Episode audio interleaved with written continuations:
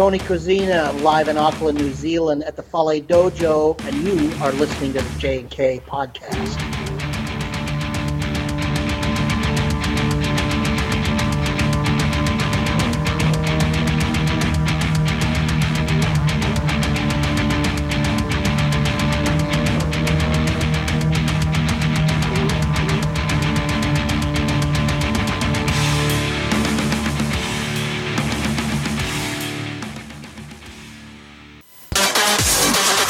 J&K podcast is brought to you by collarandelbowbrand.com. Collar and Elbow was founded on the traditional values of professional wrestling. Two entities working together to create a product intended to connect with people on an emotional level. A symbiotic relationship where one cannot flourish without the other. We strive to create a product that embodies our passion for professional wrestling expressed through street fashion. Make sure to use promo code JKPodcast at the checkout and receive yourself a sweet 10% off your entire order from collarandelbowbrand.com. All right, guys, Big Joe and Carl Carafil here back on the J&K podcast. What's up, guys? Of course, proud part of the Roar Network and at thegorillaposition.com. That's right. All right, this week, guys, we have a very special guest coming to us all the way from over in New Zealand. We have Mr. Tony Kozina. Welcome to the show, sir. Hey, guys, how are you? Not too bad. So, before we kind of get into all everything that we want to talk to you about, we're going to play a little uh, uh, bit from you here. This is uh, Tony Kozina uh, shooting a promo for an upcoming match. This was a little while ago coming for CWE. Here we go, guys. Canadian Wrestling's Elite Nightmare on Elm Street Tour. 21 days, 21 cities, 21 matches. I told you I would survive as Canadian Unified Junior Heavyweight Champion. They've been coming after me. The best have been coming after me. We're not even halfway through. And they've been giving it their all.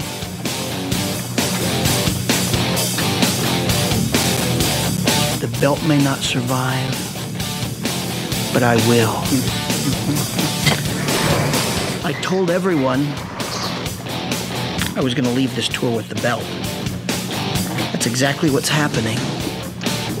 Some may like it and some may not. The bottom line is, when I tell you I'm here to dominate and conquer, that's exactly, exactly what I'm here to do. No one's going to stop me. No one stands in my way. I'll show the world why I'm the best. So there we go. Representing, you're not a Canadian born wrestler, but you're more or less kind of uh, almost uh, representing Canada over New Zealand there, Tony. Yes, and probably so. So, well, let, us start off with um, what the, the kind of it's always kind of seemingly the, the first kind of question, but it's a question, of course, we always like to ask every guest that we have. Where did your professional wrestling journey start, and how did you get into the business? Oh boy, um, very strange. I don't know that I've even told the story. I dabbled around through the years. Uh, actually, it started my my chasing after it was in high school, and my friend Pat DiMartino and I went down to the Portland Sports Arena where Don Owen ran wrestling. This was our senior year, and graduation was coming up, and you know we have our gold gym tank tops on, and we were as jacked as we can be, and um, you know uh, I didn't have a lot of self confidence or self esteem as a kid, but I but at the same time, looking back, I knew what I wanted, and when I wanted something, I walked right up to Barry Owen with complete confidence and introduced myself and said I want to be a professional wrestler. My friend and I are here. Um, we want to get into wrestling. Can you help us? And and you know uh, he gave us the best blow off type of answer. He said, uh, "Oh, are you guys uh, are you guys wrestling now in school?" Said, "Yes, sir. Yep. Senior year, we're we're wrestling. We'll graduate here in a couple of months." He's like, "Excellent. What I'll need you to do is." Um, keep on wrestling through college, and when you graduate at that time, you can get licensed through the NWA, and we can take a look at you. And he had a paper rolled up because you know he was the promoter's son. He had stuff to do. He goes, he shake the paper. Goes, you guys enjoy the show. You look great. Good for you. and so it was like an encouraging kind of you know, beat it, kid, but very nicely done. And uh, years later, when I met Barry and I reminded him of that, and we had a good laugh. but not a lot of confidence, so. Um, you know, I called a lot of places, but I'd never been away from home. Called Yeah. ECW, and they said, "Yeah, it costs this much, and we can you can make some money doing ring crew and things of that nature." And I'm like, "Oh gosh, you know, you know, it's it's it's one thing when you're calling and asking questions, but when someone says yes, it's like, uh, now I got to put up or shut up." exactly right. But uh, I talked to Jesse Barr in '94, and I and I, because it was killing me, and I thought, man, I got, I just got to do it. And he told me how his brother Art Barr was doing so well in Mexico, and his eyes lit up like literally. He was so proud of Art, and I had finally decided, I think I'll do it. And then Art passed away, and I felt so bad, I just couldn't bear to go and talk to him about training. I just felt so awful. So, man, I just sat on it, and then finally, um, I discovered a little bit of a local wrestling scene in Portland. Um, Don Owens had stopped running in '91. Uh, I didn't know much about any local wrestling at all because there was no internet at that time. But July '96, Billy Jack Haynes had a radio show. He's talking about what's going on and talking about Sandy Barr running shows. And I called the radio show and I said, "Look, here's the thing." So I just said it right over the air. yep. Here's the thing: I'm five foot five, but Rey Mysterio Jr. is in WCW. Mm-hmm. They have an influx of guys that are my size. I can do this. This is what I've wanted to do. And he said, "Hold on, brother. We'll go off the break." And he took my info and and uh, I met with him, and you know he started me out, and uh, and then I got hooked in with um, Matt Bourne, and Matt took the rest of it and molded me and beat the hell out of me and then beat me up some more and said, "Don't you ever let anybody take advantage of you," and and uh, brought me up to Vancouver, BC, to ECCW in April of '97. Yep. That was it. Oh, The Extreme Canadian Championship Wrestling, right? yes, my my debut was in January, end of January, January 26, '97, and uh, Sandy Barr was closing shop. I didn't realize that, but Matt's like, "Hey, I want you to come with me to Canada." He didn't ask you; he just told you, "Hey, I want you to come with me to Canada." Okay, I thought we'd be on the driving for days and nights because I'd never been away from home really. Oh my God, I'm gonna pack a, you know, all kinds of food, and who knows how long we'll be on the road. But uh, he said you're going to be more free. There's going to be guys your size that can fly, and you're going to be more free to grow as a wrestler. Um, that was it. Boom. So, needless to say, Canada wasn't necessarily kind of where you planned it. Just it, it, that's just kind of the way it went, right? Yep. I mean, that was yeah. That from from Portland, you don't have a lot of opportunity. There's there's Portland, which at the time Sandy was shutting down, and that was it. Um, you know, there was little independent things in Tacoma, but I had I had no idea. And uh, and other than that, your your main cities, your, your main cities on the uh, west coast are San Francisco and L.A. So five hours north is going to be Vancouver, BC, and there was a uh, little scene brewing up there, and they were bringing Matt up, and he said, you, "You're coming with me up there." So he got me booked, and uh, Ty hooked me up with Michelle Starr, who still runs shows to this day. Still am. So, Yeah, All Star Wrestling there, and E ECCW is still running in Yep. the area there too. So, um, that that was it. I was off and running. awesome. So before my question, I just want to make sure before you went in and did your match, um, your very first match, you, you were fully trained, right?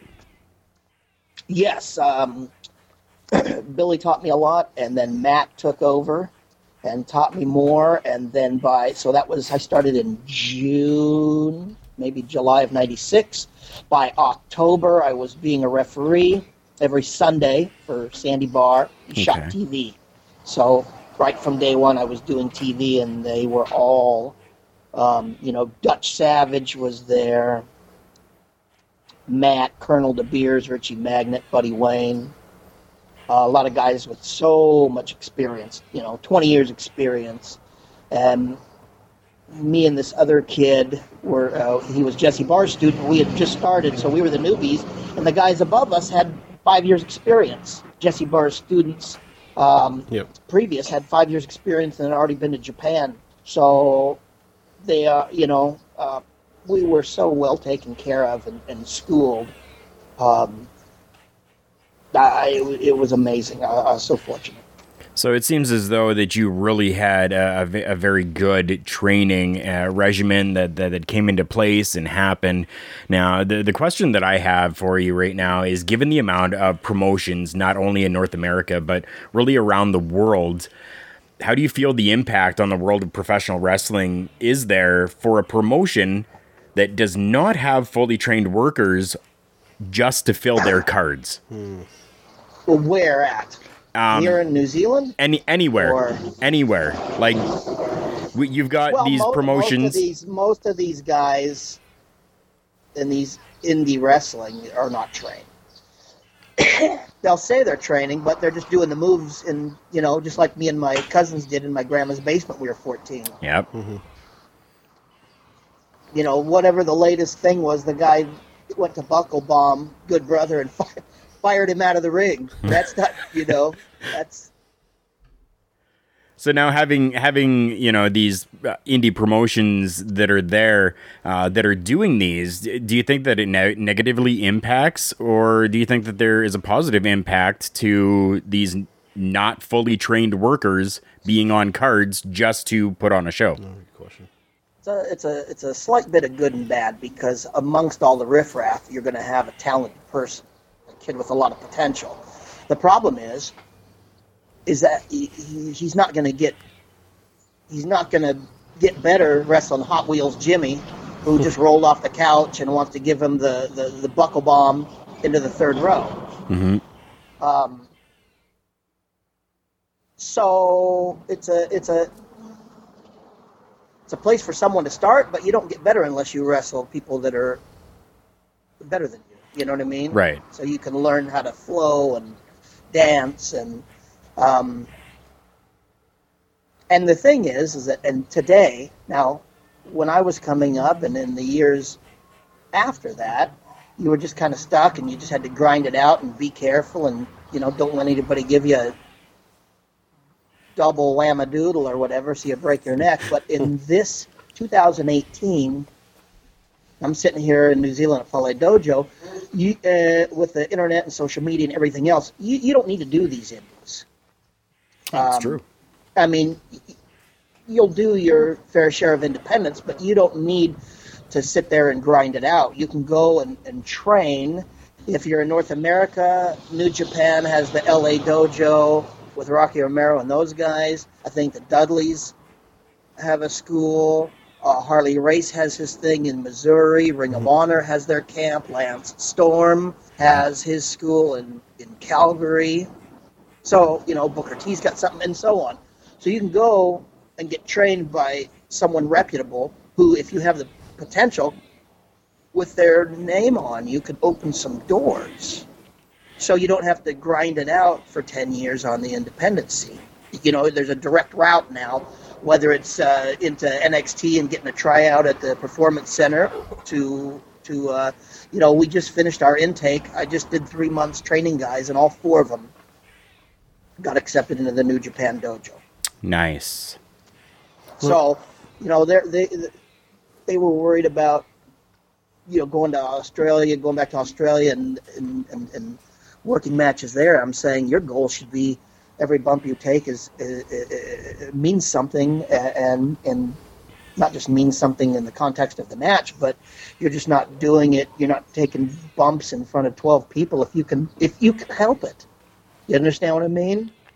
Wh- Why sit there and grind it out when you could come here, train, and get accepted in New Japan Dojo? Bam, and you're off and running. You survive the dojo, and you know they like what they see. Then you're on the New Japan roster straight away, or or however their system works. I Yeah. can't speak on that, but you know what I mean.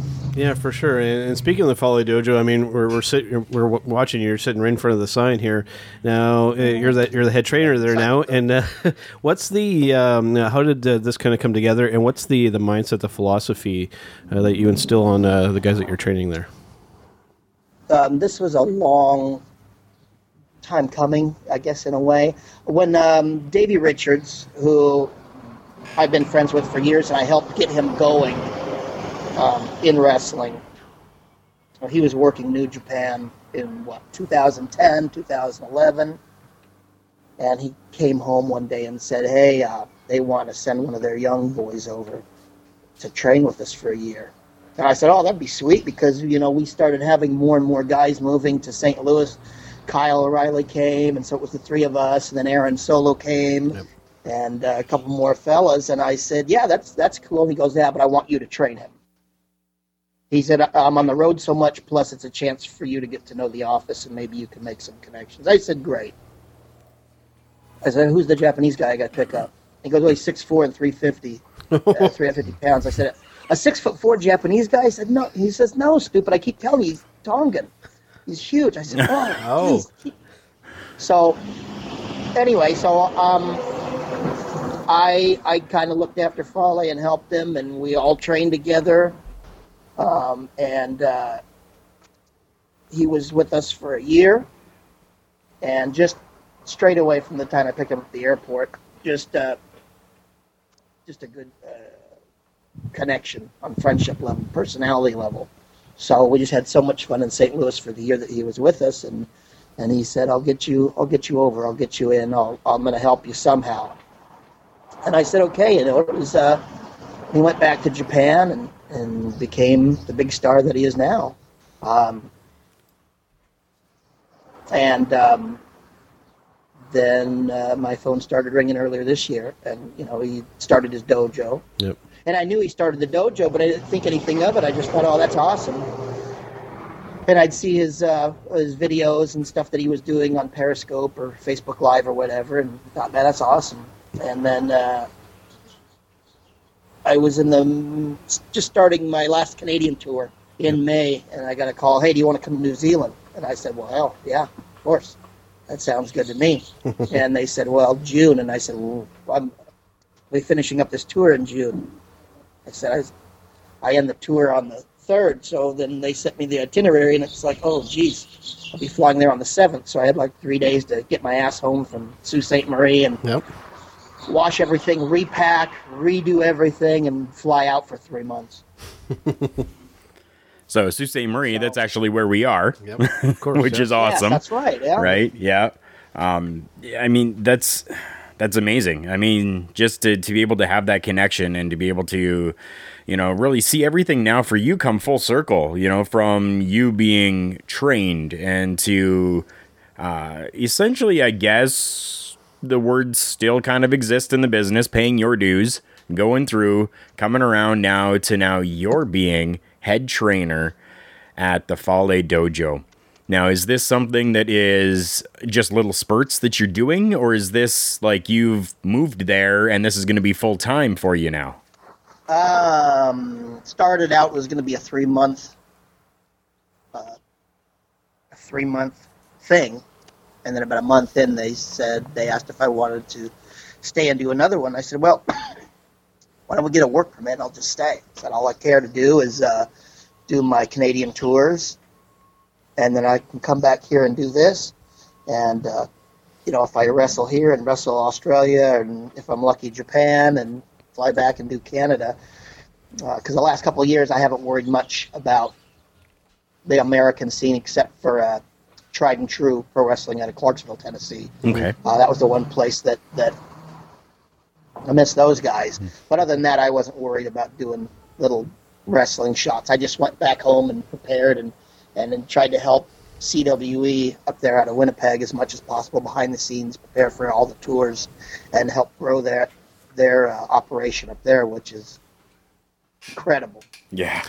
Uh, So- Speaking of you touring in CW in Canada, what was it like touring with Jake the Snake Roberts in the middle, the dead of winter up here in Canada?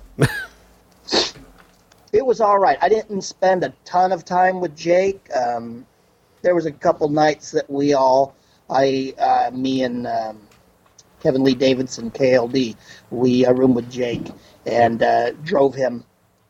I know he was with uh, Jake was with KLD a lot because uh, he had his vehicle, so he could just take Jake where he needed to be if he needed to rest or if there was TV shots and stuff like that. So, um, but you know what? I'll tell you something. He, I'm, I'm not even kidding. Jake Roberts came in there and helped set up the ring.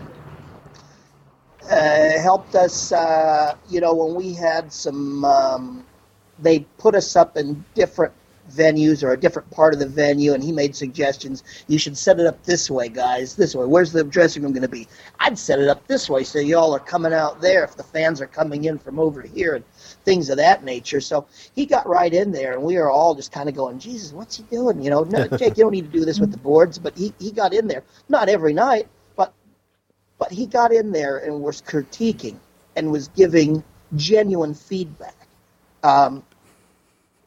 And he did you know he went to those after party appearances but he didn't want to stay long because he didn't want to be around the booze and all that Yep. so i always heard that oh did he relapse or this and that absolutely not when we were in uh, saskatoon over new year's eve he had a soda in his hand and he was there and as soon as it was midnight uh, he took off back to the hotel KLD, and, and shortly thereafter, I was out the door too. But nope, I mean, he was first class all the way. There was, um, well, I'll tell you, uh, uh, uh, there was some rough times because the way that just the, the terrain up there, the way the cities are laid out, we've got a 7 a.m.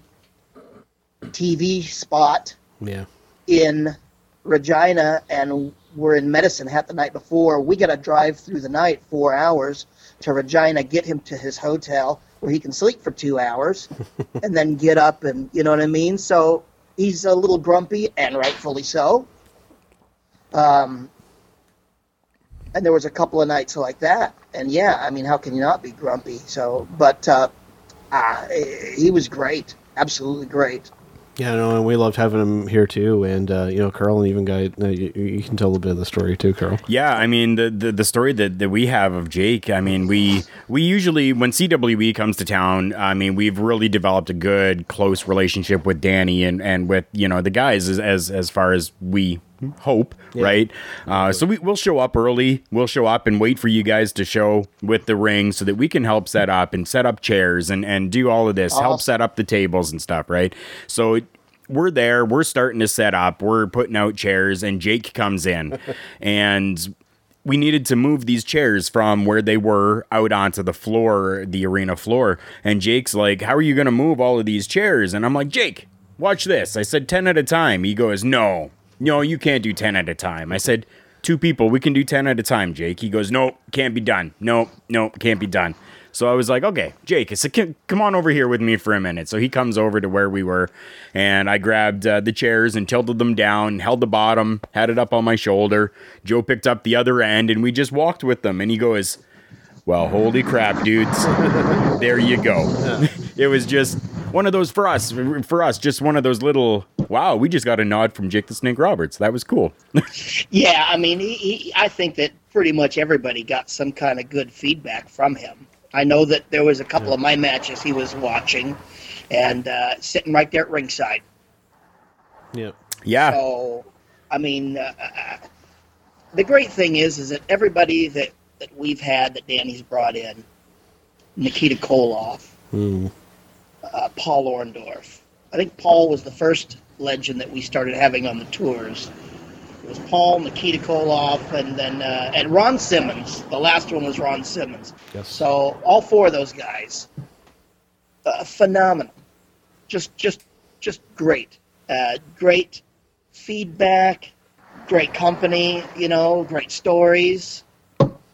So I mean, just really uh, uh, uplifting for everybody. You know, it gets it's a grind on that road, but when you get to share the car and hear the stories with Nikita or Ron Simmons, or you know, you sit down and and one of those guys, Paul Orndorff, sits down with you for dinner. It, it's cool stuff, you know. Just as the fan, the 14, 15 year old in me, Yeah. you know. And everybody's like that, right? Mm-hmm.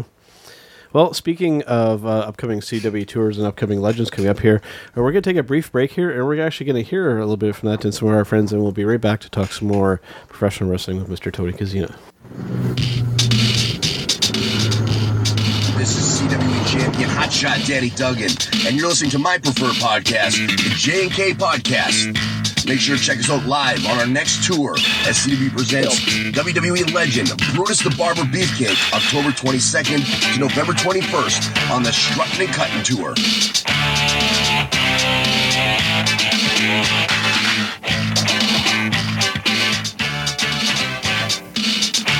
So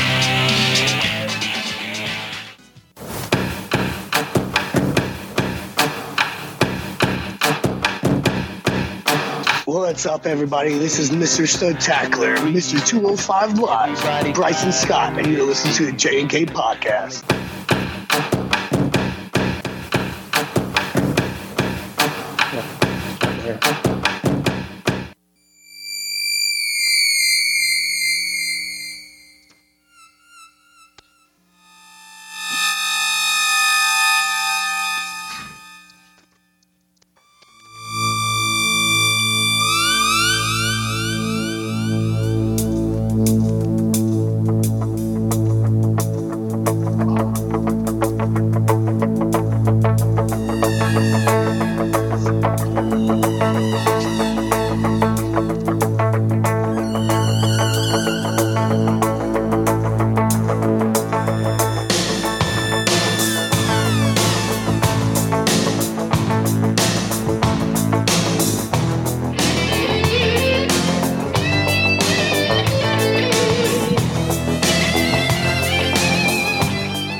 Big Joe and Carl Carafel here back on the JK podcast with our very special guest coming again from all the way from New Zealand, Mr. Tony Kozina.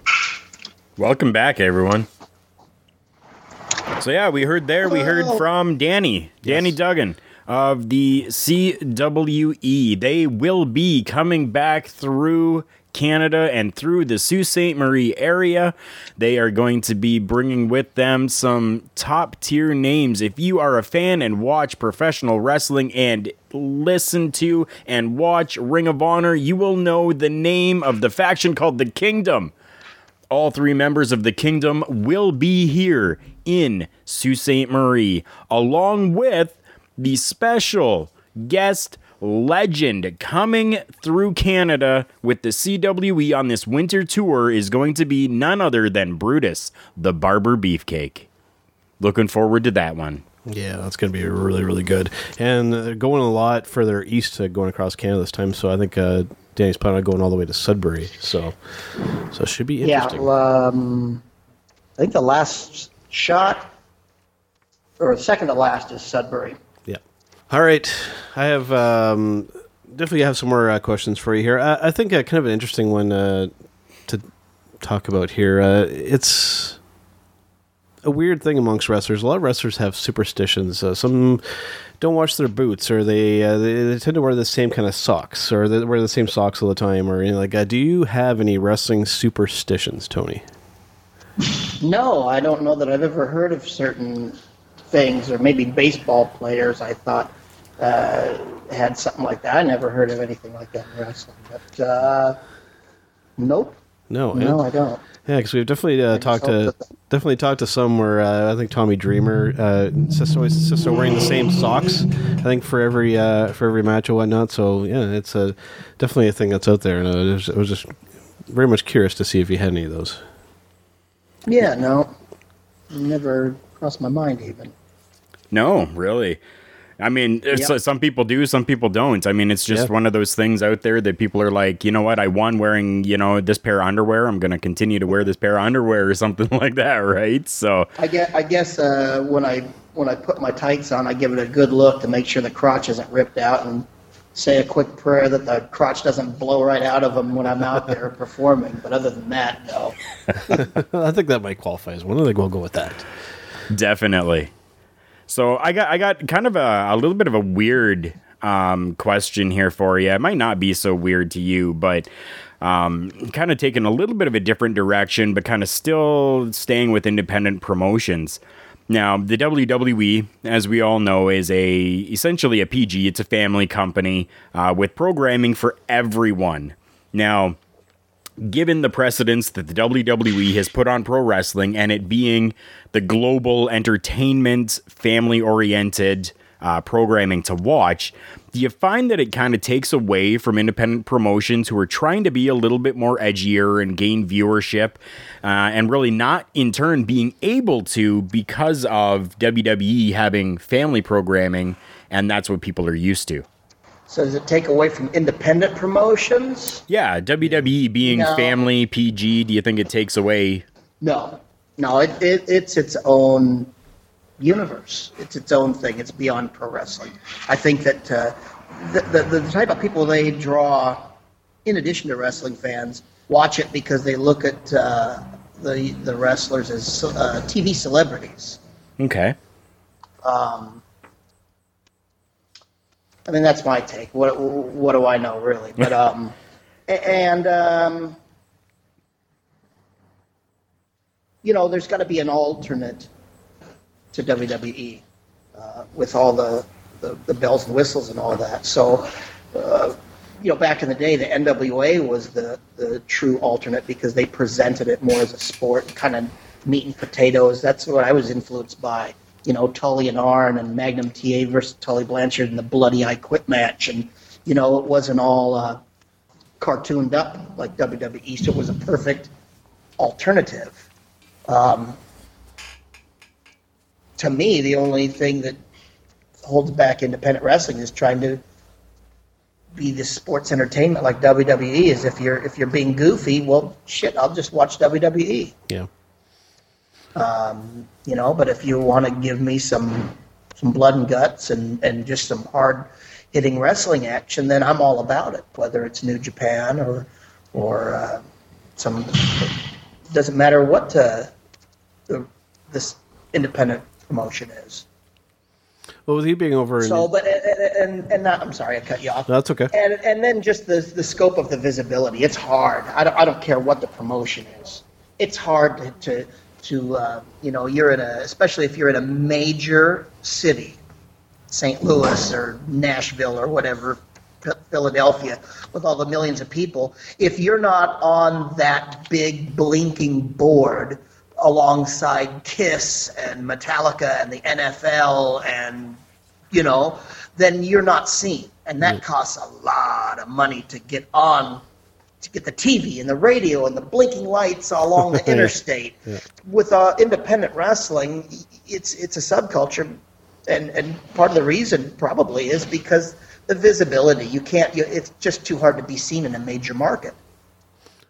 Uh, with you being over in New Zealand right now, Tony, what's uh, kind of the mindset of the wrestling fan over there? Are, are they more kind of WWE minded, or, or are they the uh, the fan of the independent wrestling?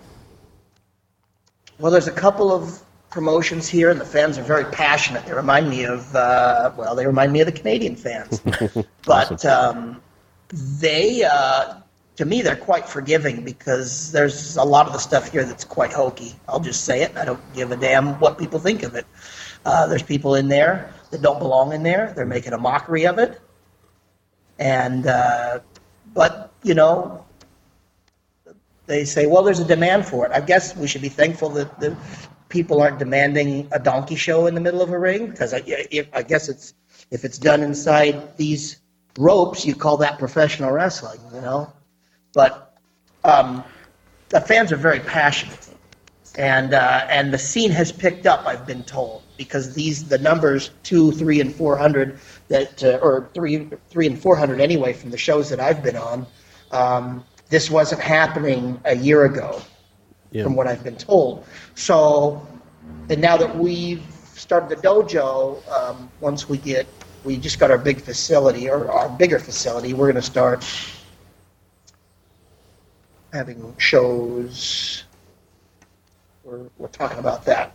Nothing confirmed yet, but uh, yeah, man, it, it, you know, it's a, it, there's definitely people know, and especially with the internet, uh, the boys from Australia that came over and trained with us, Yep. I told them, I said I'd heard of MCW and a couple of other groups out of Australia because um, the word's just getting out there between Twitter and Instagram and, and uh, people that I'm friends with on Facebook. Uh, some of the North American guys are, are starting to go over to Australia. So when the guys I know are over there and they're on the shows, well, of course, you're, you're putting on their poster.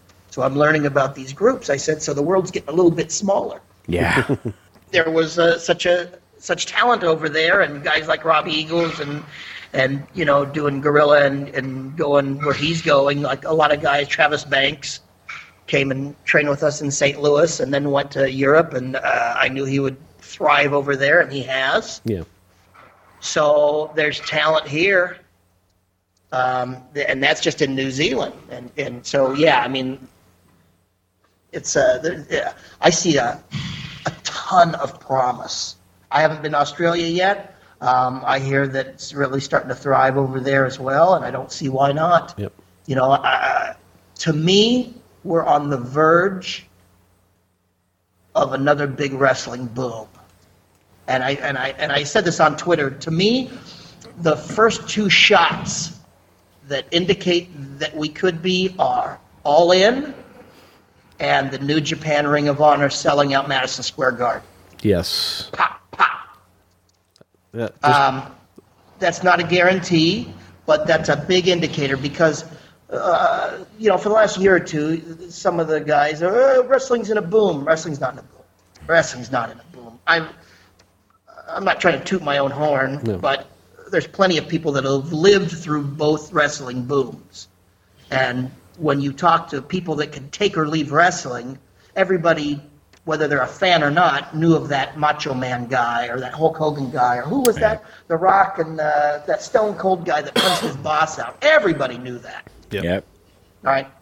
And no disrespect to, to John Cena or CM Punk or, or Lesnar or any of those guys because they're, listen, light years beyond what I did, but it's not a wrestling boom. People that are not fans don't necessarily know those guys. You understand what I'm saying? Oh, yeah. Yep. So it's going it's interesting time. It's the perfect time for guys coming up. You know, it's a perfect time for a wrestling fan because it's to me it's going to get real exciting. And those two big things, uh, All In and Ring of Honor uh, slash New Japan doing the uh, Madison Square Garden. What what what that hopefully will do is get one of these Mark Cuban guys with his billions of dollars to say, oh, oh, there's a there's a huge demand for this business. Let's uh, open our wallets and do something special, and initiate this boom because it's going to take money Yep. to get this thing underway. Oh yeah, I definitely So- agree. All in, and uh, this deal with Madison Square Garden. I mean, it's it's given independent wrestling and the alternative a huge shot in the arm recently. So it's, it's a very exciting to see, and some possible NWA involvement. I know Carl has some uh, NWA kind of related stuff going on as well. Yeah, so I mean, with with Cody and the Young Bucks putting on All In, and I mean, it was it was an amazing show. They really knocked it out of the park. And you're talking about, you know, the NWA title or World's Heavyweight Championship was on the line there, and you've I uh, that's the only match I saw was Cody and Nick Aldis. Man, I liked that match. Right, That right? was- Yep. that was my kind of wrestling. I man, I really liked that match. yeah, that's the consensus. Yeah.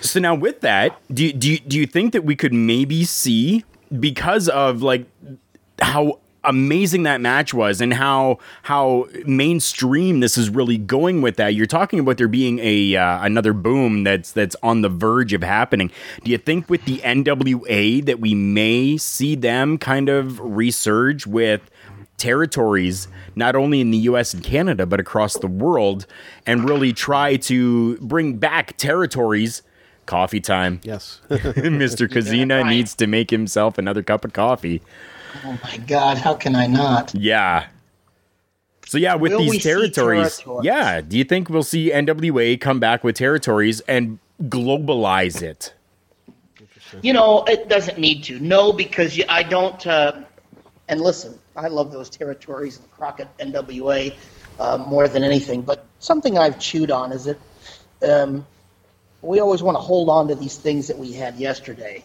and that, and that's not that's not moving forward. Life is always in every in every facet moving forward. Music, in every entertainment, sports, it's all that's moving forward and it's evolving. You're not going to have territories the way that we had them yesterday, where you have your area. I'm over here. You know what I mean? You have Central Canada. I've got West Canada, so on and so forth. But what you're going to have is the uh, the the promotion, the promotion that's standing out and drawing some people. You're gonna um, you're gonna have, and it's been done, and I've been a firm believer for years. It's like why is the why is the FIP title not defended in such and such? Yep. And now, uh, you know, there was a there was a I don't pay too much attention to indie wrestling, but just before Davey Richards got hurt, I think he was the Defy champion, you know, that Defy group out of. Seattle. Yep. So they Defy was kind of working with Combat Zone, was kind of working with what Revolution Pro out of uh, United Kingdom, if I'm not mistaken. believe right, yeah. And Davey had two of the belts, but he, or he or he lost the Combat Zone title in Seattle at a Defy show or something like that. And to me, that's how you build the importance of a title. So it's not the territory so much as the now we just have the promotion because most of these promotions are just running a town or two. Yes. Whether you want to think whether you want to think about it as a territory, fine, fine. Um, you know, it's just kind of, but you know, even even down here right now in New Zealand, IPW Impact Pro Wrestling New Zealand is probably the big dog here, and on, on the North Island, on the South Island, I think it's SPW. Down way south, they drew like 1,200 people, um, if I'm not mistaken. And then you know, Australia's got MCW and some others that I don't. I'm sorry, I don't know right off the top of my head, but Yep. you know, you've got these these groups, PWG and AAW, and you know, Major League Wrestling in Florida, and so on. Um, you're going to see the NWA title defended on those shows because uh, that's what I think. I, I, don't know from the little tiny bits that I've pieced together from what uh, Dave Lagana and um, Billy Corgan are doing. I don't think they're looking to, to bring on members so much as they're looking to revamp the NWA World Title, which they certainly have. Oh yes. I mean, it's it's it's it's right there. And you know, you know what's amazing? Uh, through the years, and and you know how people are, the fans, the shit on the NWA belt. Oh, it doesn't mean nothing anymore. It doesn't mean nothing. Uh, that thing's been dead, you know. And and man, Adam Pearce had that for years and Yeah. traveled all over the world with it and did everything he could to keep that thing elevated. Yeah. Um, and then what you know, once he dropped it and, and it, the the guys in Texas had it or whatever, it goes back. People shit on the title and all this that, but as soon as it ends up in a major show in a marquee match, it's the most important. It's the oldest title in the world. It's the most prestigious title. It's like, of course it is. Yeah. That's right. Yeah. That's so right. I, you know, you always dis, just just discount every, uh, people that are hating on this, that, and the other. I loved it. Like I said, Oh, yeah. you know, it's uh, it, it, it was it was showcased in the manner that it should be, Yeah. uh, and God, that I, I just really enjoyed that match. Yeah. Um, was- was- So I don't think that to answer your question on my long-winded answers, I don't I don't know. I don't think that they're looking for necessarily NWA members like it's been done in the past. I think they're looking at big shows. They're going to have that rematch what October 14th in Nashville. I don't even know who the promotion is. Maybe it's them running their NWA show for all I know. Or they could be piggybacking off of another group. I have no idea. Yeah. NWA the 70th N- NWA 70th anniversary. So I believe it's the NWA that's that's putting this one on. yeah. So I could be That's wrong good though, because but um, you know it gives them a chance to showcase some of their other. I don't even know if the you know. I tried to talk to Lagana about the junior title, but they were focused on the. Uh, on the, the world worlds. heavyweight title. Yeah. so, I'll make this Canadian Unified title a world title. Awesome. All right, uh, my uh, one of my final questions here, and it- it's a pretty big one here. Now, you, you've been around for, for quite a while now, Tony. And what would your advice be to the up and coming wrestler, the, the new wrestler getting into the business and whatnot, to to be able to have longevity in in this business like you have? What what would be your advice to them getting into this? learn what this business really is. Go to a reputable school, not Jimmy Crackcorn's school down the block. Um, um, train like an athlete, uh, because, well, there's no faking being an athlete. No. Um, advice, you know, and it depends on your goals. Some guys, you got the wife and the child, and to which case I say, why are you taking a bump? You've got a mortgage and all that. You're just waiting because you, if you're just wrestling an independent show, then you got some numbskull that's going to give him your, you know, his one flop drop, and then there goes your neck. And how you gonna how you gonna take care of your family? But that's the way I look at it, right? But um, ooh, okay, but um, if your goal is, you know, being the best wrestler and, and making a career out of this, like I say, why go to a community college when Harvard University is accepting accepting all applicants? Yes. You know, I'm down here in Fale Dojo, which is a gateway to the New Japan Dojo. So you don't have to sit here and take bumps uh, in front of 20 people in, in, in little arena, you know, little pavilions or whatever.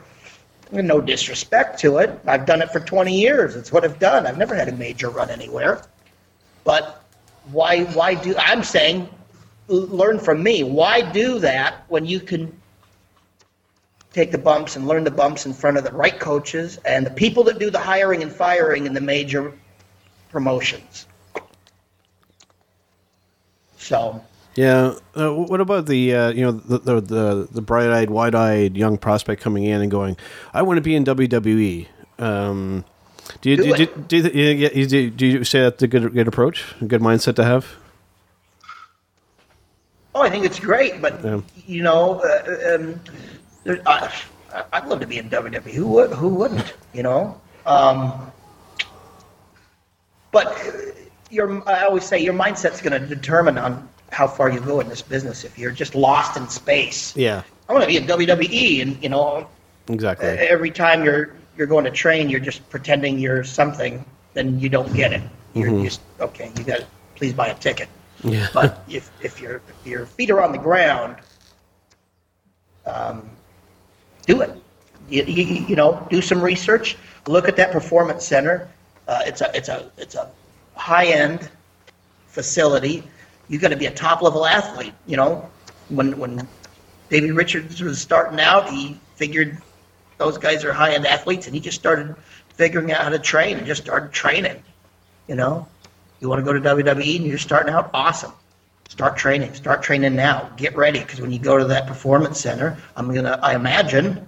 Never been there. I imagine they're gonna bust your ass, and and uh, so, you know you're you're you're you're gonna have to produce. And it doesn't matter how many flips you can do. You you've got to be the the dis you know, especially over here, discipline. Yeah, and I'll say you know too that uh, you know not necessarily. I don't think that every new person getting into this business needs to just maybe solely be focused on WWE. No, now that we have Ring of Honor and New Japan working together and Impact Wrestling making uh, literally an impact again, you know there, there's definitely some other alternatives and some places where you can you can do very well for yourself, you know, uh, money wise and just notoriety wise, without having to go necessarily to WWE if if you know if it's if it seems a little too unrealistic. Well, I don't know. I don't know. I, I'm kind of ignorant on to that. I don't. I don't know. Like, here, here's the way I take it. That you you can get by, or maybe you could make fifty or sixty thousand a year on the independents. Mm-hmm. But how long is that going to last? That's true. Okay, if if you're making sixty thousand a year for thirty years, like you would working for Boeing or something like that, right? But Right. in independent wrestling, you, uh, I, I keep my feet on the ground and look at the reality of it. And then, like I like I tell the guys, okay, you want to wrestle? That's sweet. What are you going to do when you're done with wrestling? Because if you don't have a backup plan and you're done in eight years, Yep. and hey, maybe you made 170,000 a year for eight years. That's great. But what are you going to do? You're still 35 or you're 40. What are you going to do? You know what you're going to do if you don't have a backup plan? Uh, uh, uh, clean up on aisle five. Yeah. Yep. Clean up on aisle five. All right, that and that and that's Yep. the world outside of wrestling that doesn't give a shit about you or me. Exactly. Well, I couldn't have said any better than myself there. That's uh, that's the the harsh reality, folks. All right, guys, we'll take another quick break, and we'll be right back. Hi, I'm Michael Melchor from thegorillaposition.com and the Roar Network, here with a very important message. This commercial that you're hearing right now, this very audio, this prime piece of real estate can be yours.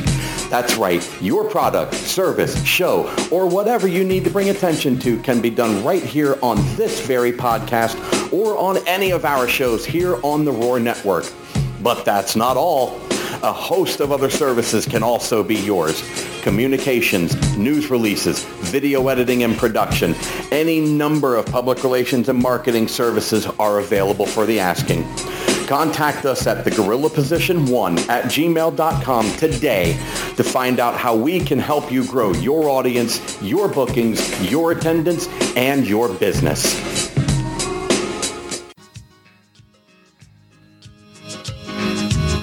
Whoa! G'day, mateys. Bushwhacker Luke here, 2015 Hall of Famer, and you're listening to Turnbuckle Talk. Yeah! Whoa!